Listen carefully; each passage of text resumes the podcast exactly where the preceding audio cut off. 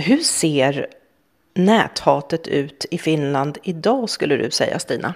Näthat i Finland, jag tänker främst nu på, på vad heter det, faktiskt oss vuxna. Och eh, bland annat FN, det här handlar om hatprat, eh, så har då granskat de mänskliga rättigheterna i Finland och där har de konstaterat då att, att ett av de största problemen i Finland när det gäller de mänskliga rättigheterna är hatpratet. Eh, sen när det gäller eh, näthat så var det en nyhet igår men det var då en så här nordisk rapport som har kommit ut och, där konstaterar man att eh, näthatet har blivit så omfattande att det börjar hota vår demokrati. Eh, och också inverka på vår, eller påverka vardagen till den grad att, att det, det ställer till med, eller kan ställa till med ganska allvarliga eh, problem. Eh, så att jag ser liksom att, att det här näthatet, eh, det, det finns en hel del problem, liksom utmaningar kring det och det handlar mycket om oss vuxna. Men sen så är det de unga som får egentligen då ta del av det, det vill säga att vi är inte så goda förebilder och det påverkar de unga ganska mycket och deras eh, mående. Eh, och jag hade faktiskt förra, förra veckan eh, möjlighet att träffa professionella som jobbar med unga. Och eh, Eh, träffade unga, unga som, som av olika orsaker behöver, behöver tala med en vuxen. Och, och där konstaterade de att, att, en, att de kan se en trend, eh, att unga har en sån här vad ska man säga, omvärldsoro. Eh, och det handlar mycket om just det som det här samhällsklimatet och det politiska klimatet och kanske inte känner att de har en vuxen att, att tala med. Och att det också inverkar faktiskt på deras välmående. Eh, sen när det gäller jag tänker då näthatet, och, näthatet och unga så, så förekommer det ju en hel massa. Att jag tror inte att det är någon som kan undgå att, att märka att det, det finns. Det vill säga kanske man inte själv blir utsatt men man kan se någon annan som, som blir utsatt. Är det så att den här mobbningen som man kanske hade på skolgården förut, har den flyttat in i telefonerna nu och, på nätet? Är det det som har skett bland ungdomar och barn? Äh, äh, det förekommer alltså parallellt Eh, och jag tänker att man kan egentligen säga att det är ju samma fenomen, eh, men att nätet är liksom ett nytt redskap för det. Men att det gör också det att den här liksom säga, traditionella, eller den här definitionen som vi har haft för mobbning, det vill säga att det är återkommande, det finns en maktobalans och det, att det är avsiktligt, så det utmanar egentligen den, den här definitionen, för det fungerar lite olika på nätet. Eh, och där kan man tänka just den här maktobalansen, det vill säga det att den starkare som utsätter en svag, så kan handla om anonymitet på nätet. Eller det här att, eh, vad ska man säga, återkommande, på nätet kan det vara en gång, det kan vara en olämplig bild som sprids en gång och då kan den ha liksom otroliga konsekvenser och det betyder sen att någon annan kanske sprider den vidare, så att det blir återkommande på ett annat sätt. Du nämnde här tidigare att det är inte bara bland ungdomar som det här näthatet är stort, utan även bland oss vuxna då, då. Vi är ju förebilder för, för barnen. Men varför tror du att det är så lätt att hata på, på sociala medier?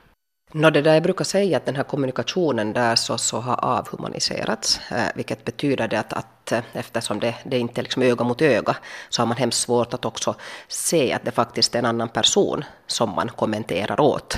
Det vill säga att det är någon som tar emot kommentarerna. Eh, och det här också att man kan vara anonym så gör också att det är mycket lättare.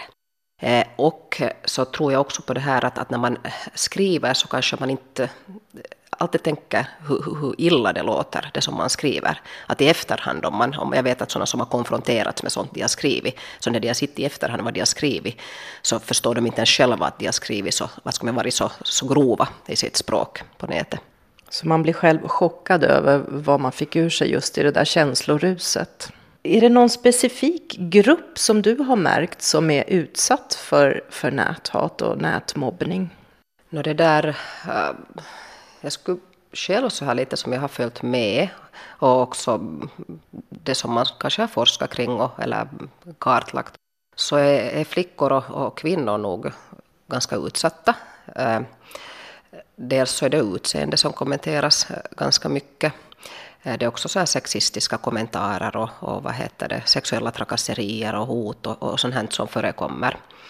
Eh, men också de här flickorna som vågar ta utrymme, det vill säga de som vågar ha åsikter och då handlar ganska mycket till exempel om, om jämställdhet. Där har ni, har ni säger en, en i Sverige, den här Linnea Karlsson till exempel, som är handbollsspelaren, som vågar alltså ta utrymme, vågar ha åsikter och hon, hon får ju nog ganska häftiga kommentarer. Så jag skulle säga att, att den här gruppen så är, så är nog eh, ganska utsatt. Vilka konsekvenser kan ett sånt här näthat få för unga människor? Vad, vad är det värsta som kan hända? Äh, no, det värsta som kan hända är ju, är ju förstås att man, man äh, väljer att, att, att, ta sitt eget liv. Men att jag måste säga att det, det har jag inte äh, jag har inget exempel på det här i Finland. Jag vet att det har förekommit utomlands. Äh, men att ska jag säga, det här vanliga är, är på samma sätt när man blir, blir mobbad, att man helt enkelt får, jag tänker mycket så här otrygghetskänsla man ångest, eh, man blir deprimerad. Ätstörningar kan det leda till. Jag tänker just om, om utseende kommenteras till exempel. Eh, så att ganska sådana destruktiva grejer. Så ett sånt allmänt, allmänt illamående. Har du varit ute på skolor och träffat barn och ungdomar och pratat om det här? Vad, vad säger de om, själva om det här med sociala medier och, och mobbningen som pågår där? Vi träffar nog då elever nu som då. Det som jag kanske tänker just på den här attityden, eh, alltså det, det förekommer och, och det ser jag att det förekommer och det är hemskt, jag tycker det är ganska varierande egentligen eh, beroende på grupp som man träffar. Att ena ser inte att det är ett så stort problem och andra säger att det är ett jättestort problem och så här. Eh, men det där det som jag tycker är ganska allmänt är att man har en sån attityd att, att man får inte skylla sig själv om man är på nätet. Eh, och det är den här attityden som jag hoppas att man ska jobba bort för att det är ju inte så heller att blir man utsatt på skolgården så får man skylla sig själv. Att det är ju på samma sätt på nätet så ska alla få, få känna sig trygga där och inte, inte behöva bli, bli utsatt för, för kommentarer och så vidare. Så att om mitt barn blir utsatt eh, för näthat så är det kanske inte det bästa att jag säger att eh, då får du helt enkelt sluta vara på Facebook.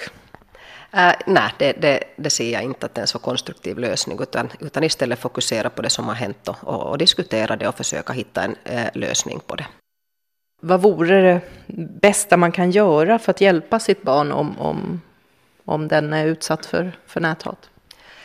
Det, där, det som jag tycker att det är det viktigaste är att man uh, lyssnar Eh, Eh, och att man eh, inte överreagerar. Om överreagerar, det vill säga att man tar det på allvar men att man inte genast sätter igång ett jättestort maskineri utan faktiskt tar reda på vad som har hänt och sen att man tillsammans eh, funderar att, att, att hur kan man lösa den här situationen. Så att man visar att jag finns där.